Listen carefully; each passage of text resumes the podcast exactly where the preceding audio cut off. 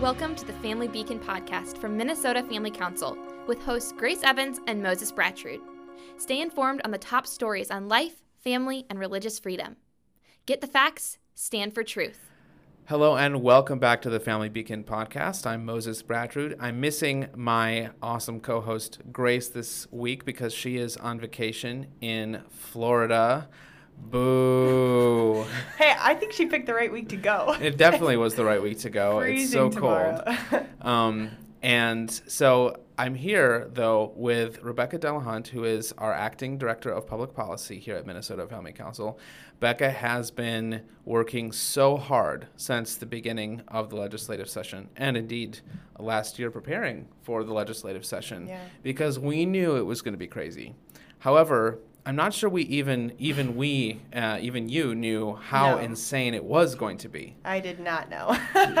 we So- learn as we go. right. So um, we, we just had Renee on last week, and she talked. She gave us some details about specifically the PRO Act. Sure. Uh, and we'll talk more about that this week. But there are also other concerning bills that are out there that are making progress through the legislature that could materially affect um, the way Minnesota treats life, family, and religious freedom, the issues that we care about. Remember, we want to give you the facts so that you can stand for truth. That's what Minnesota Family Council and this podcast is all about.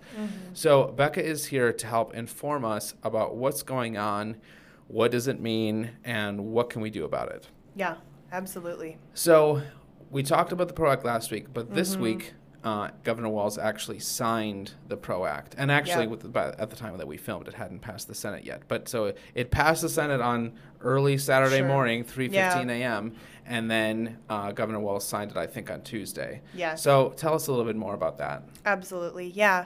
So, with the passage of the PRO Act and the governor signing it into law, now babies can be aborted up until the moment of birth, which is just really extreme. Um, the way it's being talked about by people who support the bill, you'd think that this is just normal, this is what we should expect, but this is ex- this is very extreme. I mean, we're up there with North Korea, China, Vietnam, just a few countries in the world that I don't think we want to have a lot of uh, similarities with, especially on this issue. So, Exactly. yeah, yep. So abortion now is legal up until the point of birth, but there are a few things that I don't think are getting as much media attention. I think pro life legislators did a good job of pushing back on other issues that the bill addresses.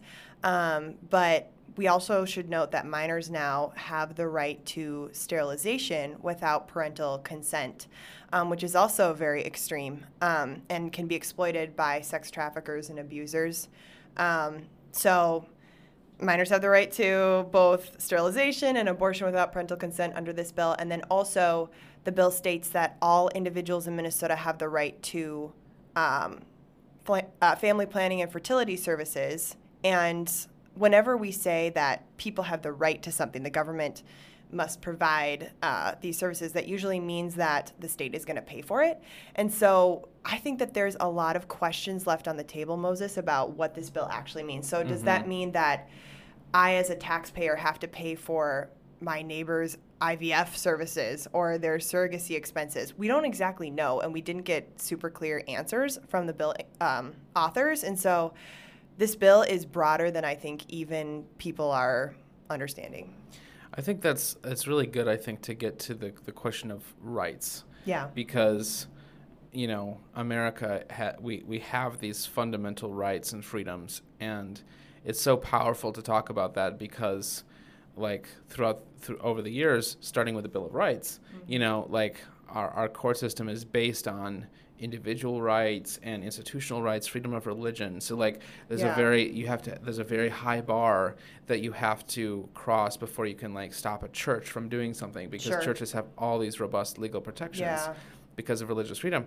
But if we're starting to put abortion slash quote unquote reproductive rights in that same category, it, it just is so like as you say, the things that are going to come out from that we don't even know. It, it is such a Pandora's box. Yes, it is such a Pandora's box, and you make a great point. I mean, don't I have the religious freedom to say, "Hey, I don't, I don't want to pay for someone else's abortion. Right. I don't want to. I would like to exercise my, you know, freedom of speech and freedom of uh, religious practice to not pay for someone else's abortion. And you know, I, I don't want to get too into the weeds on legal cases because Renee's not here. But Yeah. the Hobby Lobby case of the Supreme Court Oh, sure. was all about that. You know, Yeah. Hobby Lobby is owned by religious Christians. They were like, we don't want to pay for a uh, health insurance plan that um, that includes birth control or abortion Sure. services, and Yep. and the Supreme Court ruled in their favor. Yep. But I also wanted to talk, Becca, about the absolute hypocrisy of Governor Walz Sure. because Yeah. you know we, we knew you know we knew Yeah. that Governor Walz was a pro-abortion radical, but he has this thing where he seems like everybody's uncle or everybody's track coach, and that's so It's very effective. true. it's so effective. It, it, it makes you. It's he's like a he's like a he's like a snapping turtle. You know, it just doesn't look like much, but he's. Uh, but he packs a punch, and and I I do mean that as a compliment. He's a good pol- he, he's a good politician, but in the and by good politician, I don't mean good person, as I'm about to show you. So, um, in in June of last year, um, uh, Governor Walz uh, rejected his opponent Scott Jensen's assertion that he supported abortion up until birth. He called that quote a lie, and I have to give credit to the progressive outlet, the Minnesota Reformer, because they are pointing this out this week that. Um, uh, it sh- uh, I'll, I'll just quote, I'll just read what they say. It sure seems like Walz, who signed the PRO Act Tuesday, has changed his position, assuming the new language means that there can be no, now be no restrictions on gestational age. So it's, it's very, it's, it's just very clear either that there's no, that there's just no restrictions on gest- gestational age, so abortion up until the moment of Yeah. birth, as you said. So um, the it, it's just it's just absurd that um, Governor Walz is able to cravenly um, now do a little bit of a it, it, nobody. It's not even a flip flop. It's just a ripple in the sense of he, nobody will hold him to account on this Sure. issue. Nobody will Yeah. tell him. Governor Walz, you know, What about your sixty promise? percent of Minnesotans, maybe seventy percent of Minnesotans, depending on the poll, oppose abortion up until the moment of birth. And yet, and you said you opposed that last year, but now you're saying that's something that you are really excited about. And you know, like uh, the the article went on to say that uh, third term abortion are actually quite rare, and that's true. But that's not a good argument because isn't one third term abortion bad enough? Like, I, don't we want to, like, if we're talking about making something legal, it's not mm-hmm. about whether that thing is necessarily going to happen every day. It's mm-hmm. whether that thing is a horrifying human rights violation that's mm-hmm. murderous, and which a third trimester abortion and any abortion actually is. So I just I had to get on my soapbox for a minute to talk Yeah. about the hypocrisy and the inconsistency. Yeah.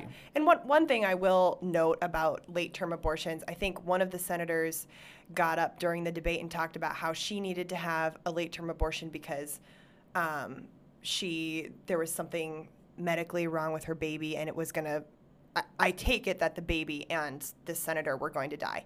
And that's a different case, Moses. I think that's kind of an argument that pro life legislators would not try to make. Of course, we want to save any life. That's the point. We want to save any life. And Yeah. so, um, yeah, that's what we stand for. And we're not only pro baby, we're not pro mother. We want to save life. We want to support mothers and babies. We don't want abortion to be the only choice that pregnant mothers feel like they have. Um, Absolutely. so, yeah. So we've talked about this bill as a Pandora's box, but this bill Yeah. is we're just getting started with the abortion insanity this session. Yeah. We've talked a little bit about HF 91, SF 70, which uh, we've talked about as the how-to bill because it really accompanies the PRO Act. Mm-hmm. Um, that bill is continuing to make progress. Can you tell us a little bit more about that? Yeah, absolutely. Yeah, so our colleague Renee Carlson is calling this bill the how to of the PRO Act. So the PRO Act kind of serves as almost a command to the courts to recognize abortion as a fundamental right for all individuals in Minnesota, but HF 91 and SF 70 actually makes the changes to the current Minnesota statute. Um, and it basically repeals all the health and safety regulations on abortion in Minnesota. And so it strikes down the law that we have right now around parental notification. So if a minor girl wants to get an abortion, she needs um, she needs consent from her parents, or there is judicial bypass as well. She can go seek consent from a judge. Um, but that really stands in the way of providing that last stop if the girl is being abused by sex traffickers and no one knows. Um, that is kind of the, the only safety that she might have. um, where her parents find out that she is going um, through a difficult time and she needs she's being coerced into getting an abortion. Um, it also repeals the Born Alive Infants Act, um, which states that if a baby is born alive during an abortion surgery, the baby must be given the protections afforded any any person. Um, and I heard repeatedly, Moses, that this doesn't happen. This is just not the way abortion is in Minnesota. But Minnesota Department of Health has reported that there were five babies born in these conditions in 2021. And so, um, So five, uh, I'm really bad at math as a liberal arts major, but five is more than zero, right? five is more than zero. Thank yes, you, my thank you. previous work was in statistics, and I can concur. Oh, I, you can yeah. confirm that. Yes, okay. I can well, let's make that. sure that our, our, our Democratic opponents on this issue uh, understand that. Yeah, yeah. Five five babies. Um, and you can go look up that information online. Um, I talked about it in our testimony. It's available on Minnesota Department of Health's website, and I'm sure that there would be more in previous years as well. Um, so we just need to keep in mind what this means for humanity in Minnesota. So our colleague Renee testified on the fact that animals in Minnesota have more rights than babies born, babies born even during an abortion procedure. Um, I think legal penalties for animal cruelty range from a misdemeanor to a felony, and under the passage of this law, abortionists will face no legal uh, pushback for letting a child die on the table during a botched abortion surgery. So Absolutely. It's just just pretty horrifying. unconscionable. I, yeah. I, I wanted to. Um, we had an email uh, that we sent out this this past week um, about uh, when when Yeah. when Governor Walz was about to sign this bill, and I think I think it was really helpful. In fact, we got a lot of messages back saying that it was helpful because it just seems so insane that our state is moving in this direction yeah. that that we're, you know, uh, I think one of only two states to uh, codify so-called abortion rights uh, since the Dobbs v. Jackson decision. Mm. Although that uh, wouldn't include the states that um, rejected pro-life constitutional amendments last fall or Sure. that passed pro-abortion constitutional Okay. amendments, um, such as Kansas last year, or that was a pro-life one that failed, right? Yep. Yep. Um, so so like we do. I, I really think that like we what we said in this email is what goes around comes around. This type of insanity has consequences, and I I'm being totally serious right now. Minnesotans don't want this. Minnesotans did not ask for Yeah. and do not want taxpayer-funded abortion up until the moment of birth. Yep. They did not ask for and they do not want troubled kids to be taken away from their parents. We'll talk about that in a little bit Sure. and um, and they did not ask for and do not want minors to be able to seek an abortion um, completely on their own with no guidance from a responsible parent or guardian, but possibly even an abuser or a school Mm-hmm. Yeah. counselor or anybody who doesn't have any type of um, actual relationship to that child, transporting the, the minor to the clinic, et cetera, et cetera. So basically my thing is like this is really bad guys but because minnesotans don't want that because this is so extreme so extreme i think we can be confident that the rubicon has been crossed you hmm. know? Like that that that mo i really think that pro-life minnesotans are going to wake up. Hmm. There's there's pro-life minnesotans who decided that they were going to vote for tim walz this last year. I mean the, the data is very clear on that. There's hmm. um, the, the turnout for uh, conservatives uh, for those candidates was unfortunately very low, or lower than lower than it needed to be. So I'll you know there's there's there's that movable middle that we talk about in politics. People who can be convinced on one way or the other. They do not want this. They don't want abortion Yeah. up until the moment of birth. Yeah. Minnesota is not New York or California. You know, you can't just. Okay, I'm so Yeah. sorry. I'm just I'm No, no, going no. crazy today because well, I just you're right, and even anecdotally, I heard from pro-life senators that they're hearing talk throughout, you know, their colleagues, even their Democratic colleagues, that they would get emails from women like, "Hey, I am pro-abortion. I don't want this. I, Right. am, I am, you know, pro-choice. I don't want this kind of access to abortion. I think that that is wrong." right. Um, and so I guess my question for our listeners is, you know, we we asked um, pro-life legislators asked these bill proponents, when does life begin? And they said um, that it's basically everybody has their own views on this. We don't want to speak into that. That doesn't seem relevant to this bill. Uh, I heard that on SF1 on the floor on Friday. Unbelievable. Um, and I think, you know, if we're going to talk about ending life, we have to know when it begins. Otherwise, it's a serious human, human rights violation. And I think you, you you put that on Twitter or Instagram, and, Yeah, and- yeah. and, we retweeted that, and, and people Yeah. were people were very much agreeing with you. Thank you. Um, Yeah. That was that was I think an excellent way of of summarizing it. Why are we letting people who don't think the beginning of life matters, or yeah, who don't it's not relevant to the bill. they don't think it's relevant? Why are we letting them make our laws about these these things that affect the beginning of life, that affect these very young humans? Yep. Okay, Becca, I want to uh, I want to pivot a little bit because in addition to abortion, just this week there was a bill uh, HF 146 that um, that Yeah. really would is trying to move the needle on uh, uh, the transgender issue, specifically when you have minor children. My understanding, minor children who who start identifying as transgender. Sure. Tell us more about that bill. Absolutely. Yeah. So it's really interesting how this conversation about kids who identify as transgender has really overtaken the country. So you have some states who have banned, um, you know, children from taking puberty blockers, cross sex hormones, or having any sex change surgery in their states. Amen. Yeah, and um, other states are trying to make their state a haven or a welcoming place for children who have been, ni- been denied access to this kind of drugs or surgery in their home state. And so we saw this bill be introduced um, pretty much toward the beginning of session, and it kind of flew under the radar a little bit. And then it had its first hearing this past week um, in a judiciary committee in the House. And so under this bill, children would have access to puberty blockers, cross sex hormones. So, under HF 146, um, the key thing that we focused on in our testimony is the fact that the state will have, a court of the state will have temporary emergency custody of children who have been denied access to puberty blockers and cross sex hormones. So, if a parent or a guardian is concerned about their child taking these drugs, um, the state considers it so much of a concern, so much of a violation of the child's rights that the court, a court, will have custody of a child um, and take them away from their parents. Let- so let that's kind of the basics. L- let me let me stop Yeah. for a second because I it's not the first time I'm hearing that, but it is absolutely insane to think about.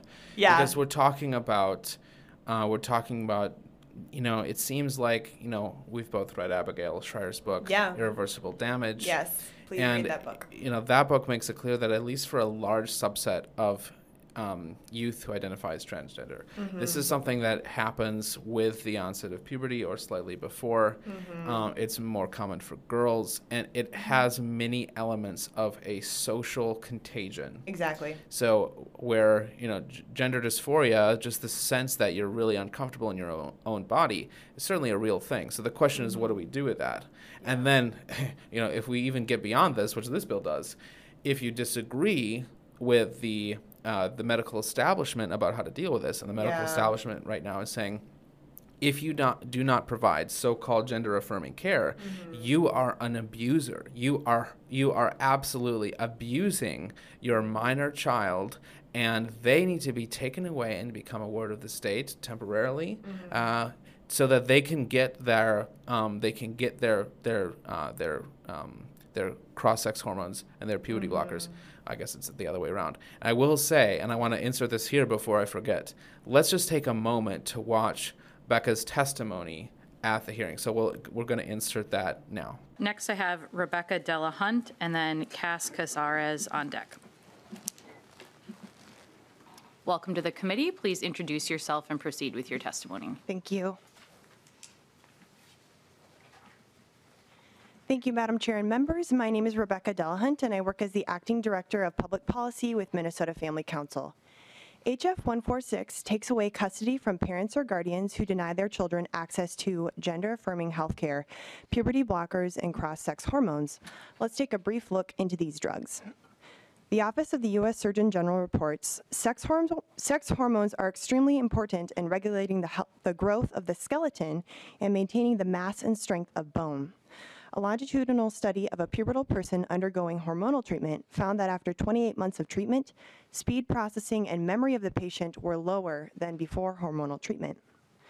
Loss of sexual function, bone density, and interference with brain development are just a few of the risks that puberty blockers pose for children who are told that this is a simple pause on puberty. Not only that, but in a clinical study of 70 children who were taking puberty blockers, all 70 of them later took cross sex hormones. NHS of the UK claims cross sex hormones cause some irreversible changes, and long term cross sex hormone treatment may cause temporary or even permanent infertility. Knowing that puberty blockers can lead to these side effects, let's look again at HF 146 at line 2.28. A court of the state has temporary emergency jurisdiction if the child is present in the state and the child has been unable to obtain gender affirming health care. Under HF 146, parents lose custody rights if they make decisions based off concern for bone density and sexual function of their daughter. Members, based on today's short analysis of scientific research, I'm asking you to vote no on HF 146. So, so Becca, I watched that. I thought it was incredible, and I, I and Renee testified as well. And I think it's, I'm just so, I'm just so grateful for you and for Renee because I understand that you guys were the only people who testified against the bill. That's true. Yep, we were the only people who testified against the bill, and you know, part of that, Moses, is we find out about these hearings so last minute. And I think Democrats are in power and they try to keep things a secret until right before. And then we have just a couple of days to find testimony. And so, you know, we're hoping, we're praying, we're looking for more uh, testifiers in the future. And God willing, we will have more. But yeah, we were the only people there. And I, it's hard to get up and talk about the harms that this causes. You know, there are concerns about osteoporosis for kids. There are concerns that this has links to neurological damage. This there are certainly concerns about sterilization, temporary or permanent sterilization of children with these kinds of drugs. And you know, there are other there was a, a doctor from Children's who got up and talked about how this is fine. And um, I think just reading back scientific studies shows that there isn't complete alignment in the scientific literature on this, and it's enough to cause concern and say, hey, if parents are concerned about these other health outcomes by taking these drugs, I mean, taking that much testosterone for reading some personal accounts of girls like we don't know what kind of impact that's going to have. Nobody's ever really done that before mm-hmm. with a 13 14 year old girl. Um, and so except for maybe the east german olympic team.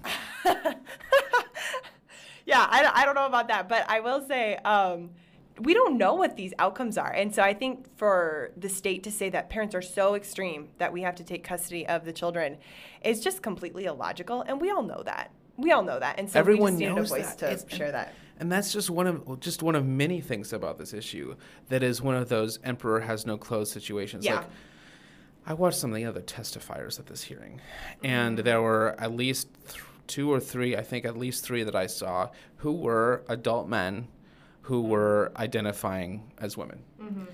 And I find that to be so tragic because, like, and I'm coming from a place of compassion here, okay? I'm not saying that these people are crazy or anything like that. Mm-hmm. Obviously, uh, one of them one of them said that going through male puberty was deeply tra- traumatic for him granted i mean i'm sorry yeah. that, that i'm I, I, I was there we've yeah. all been through that i understand that that's a hard thing for for boys and for girls mm-hmm. so what is the solution is the solution that you're to to to, to just be in a place where you try to identify as something that you could never really be mm-hmm. not only can you not be a woman you cannot be a woman if you were born a man or vice versa but also like it's really hard and, and it, it becomes I, I hate to see people become an object of ridicule sure. because they attempt to um, put on an act and it's just not very convincing mm.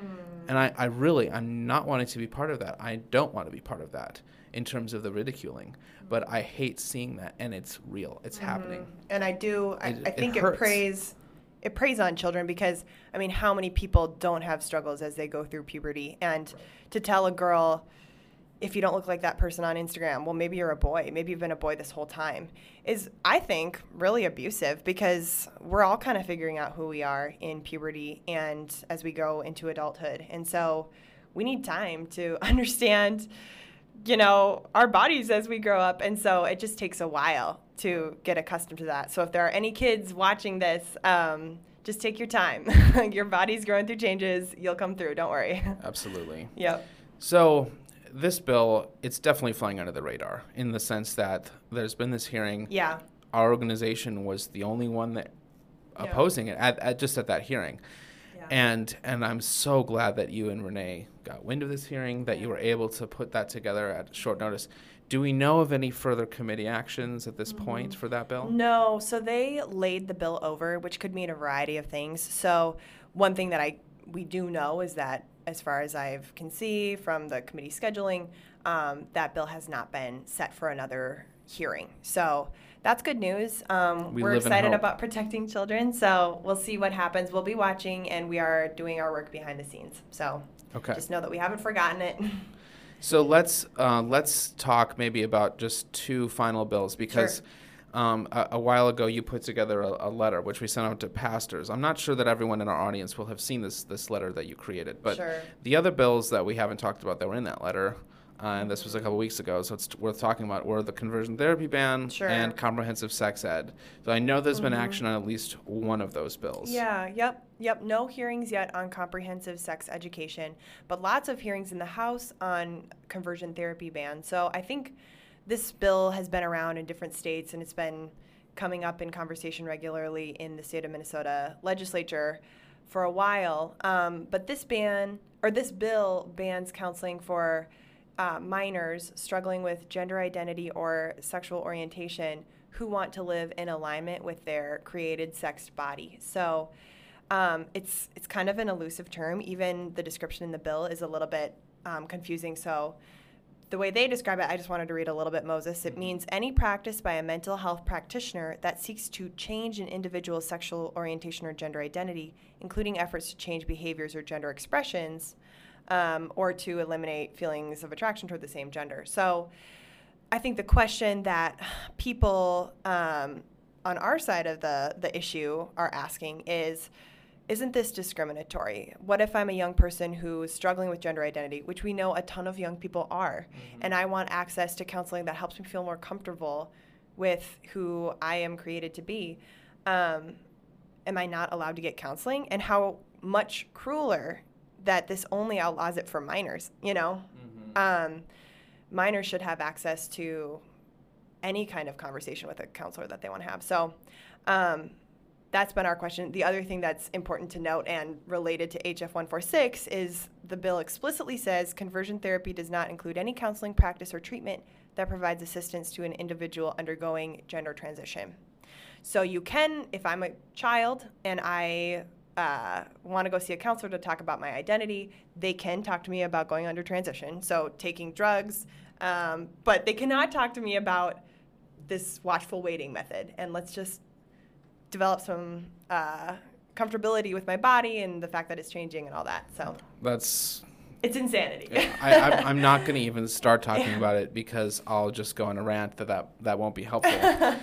so it Yeah. sounds like that's going towards Sure. um, passage in the House or yeah, a floor vote so in the House. the it's public information that that is going to the House's Ways and Means Committee, which means that that's the last stop before the floor. It has not had a hearing in the Senate, and I, I think it will, but we'll be watching for that as well. Something for something for the listeners to know is that this is clearly a free speech violation. So yesterday in committee, the bill author in the House um, said that this bill would ban talk therapy, and you can't you can't ban conversations between a counselor and a client. Um, there have been several court ruling, rulings on this. There's been an 11th Circuit Court of Appeals um, strike down of a bill like this in Florida that was even narrower, apparently, in scope than this one. Um, and then also, the Supreme Court has said professional speech isn't a certain type of speech that can be regulated separate from the speech that we're having right now. So, um, yeah, I mean, it's this bill is illegal, and we we know that. it's well Uh, documented. and so, like the state of Minnesota, in addition to hurting kids who are uh, who are already hurting and who Yeah. really need people in their lives uh, who they trust to to provide them with counselors who will uh, be trustworthy and who will help them live in accordance with uh, with with their desires. Yeah. Uh, to that their desires would conform with their biological sex or whatever Yeah, it is. yeah. They're all, we're also hurting the state because we're setting up the state for lawsuits Yeah. and and huge court settlements. And that's the problem when you pass a bill that's going to be ruled unconstitutional. Yeah, tax taxpayers get to help pay Yeah, for that exactly. to overturn that Wonderful. that law. So I think that um, I think that we've talked about. It sounds like a lot of these bills. The Pro Act has been signed. Um, HF 91 SF 70 is probably headed to the floor very soon, at least in the House. yeah. Yeah. But there probably will be more Senate hearings. Yeah, I would anticipate that. Tomorrow is the next uh, hearing in the Senate's Judiciary Committee for SF 70. Um, HF 146, which we call the kidnapping bill because of how it could take uh, kids away from their parents, um, that has had one committee action, but we don't know of any others at this point. Uh, conversion therapy, we're thinking is heading toward the House floor, um, and and we'll we'll keep you guys posted on any actions that the Senate takes on that as well. So I wanted to focus on those uh, major bills, and Yeah. because I don't want this to get too long, eh, there's so many other crazy bills we could talk about, yeah. but I I want to um, I want to give a li- us a little time. Becca, is there any is there anything that you want to flag for our listeners, and other than what we've talked about already? Yeah, I think that that's. I think that's the gist of it. I just would ask that you all would pray. Um, there's a lot going on at the legislature, and pray for your pray for your legislators. I think for people like us, it's easy to react in fear and frustration, but just know that people on both sides of the political aisle are under extreme pressure, um, and they're feeling weighed down. And so pray for them. Pray for staff, um, and just pray that um, God will change hearts and minds about these bills that are moving through. So your prayers are really appreciated, and that's what I would mostly ask for right now. So thank you for praying.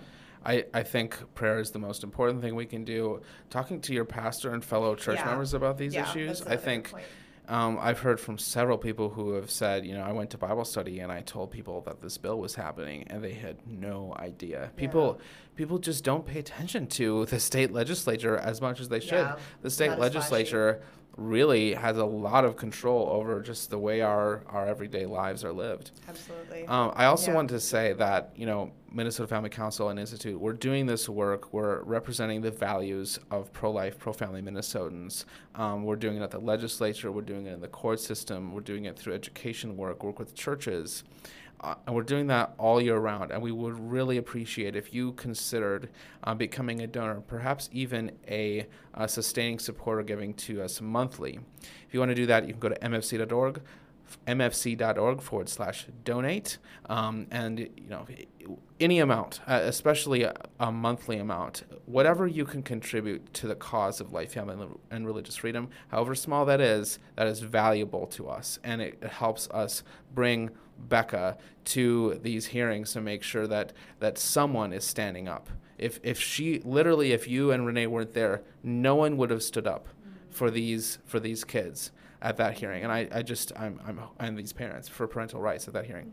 I'm horrified by that, by that prospect. So please, uh, please consider becoming a supporter. Finally, I wanted to talk about our February 28th event, Yeah. uh, United for Life. So this is a unprecedented gathering of pro-life people, pro-life organizations from around the state. We're coming together at the Capitol.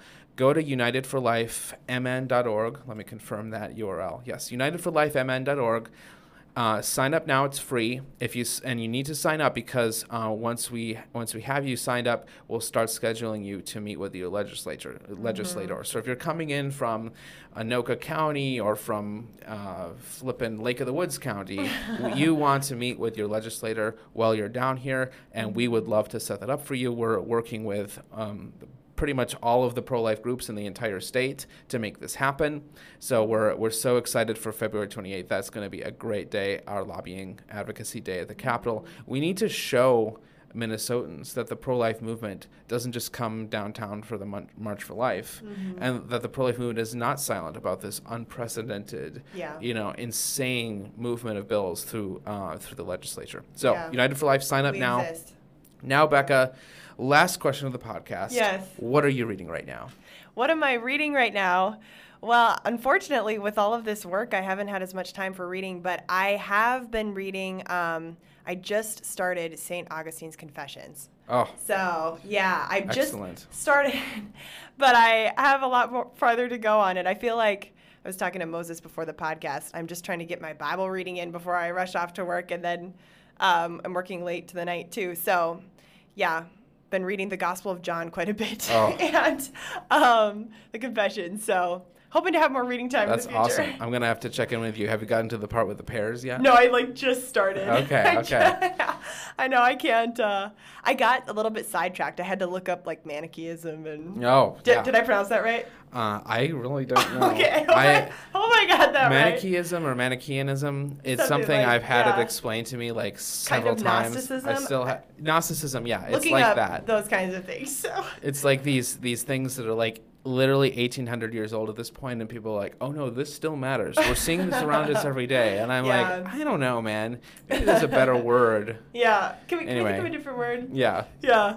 What are you What are you reading, Moses? well i just finished a book and if you haven't read it Yeah. i bet you would like it it's called well i didn't finish it actually it's it was published in three parts but it's kind of one book it's Oh. called Kristin Lavransdatter Okay. and yeah. it's um, it's by a Norwegian author Sigrid Undset, and it won the Nobel Prize for literature. Oh, I feel like I've seen that. I feel like I've seen ads for that or something. Okay, Yeah. I may, maybe you have. It's it's about uh, it's coming up on 100 years old, I think now, Okay. and uh, it's Oh, pff, absolutely maybe I haven't well.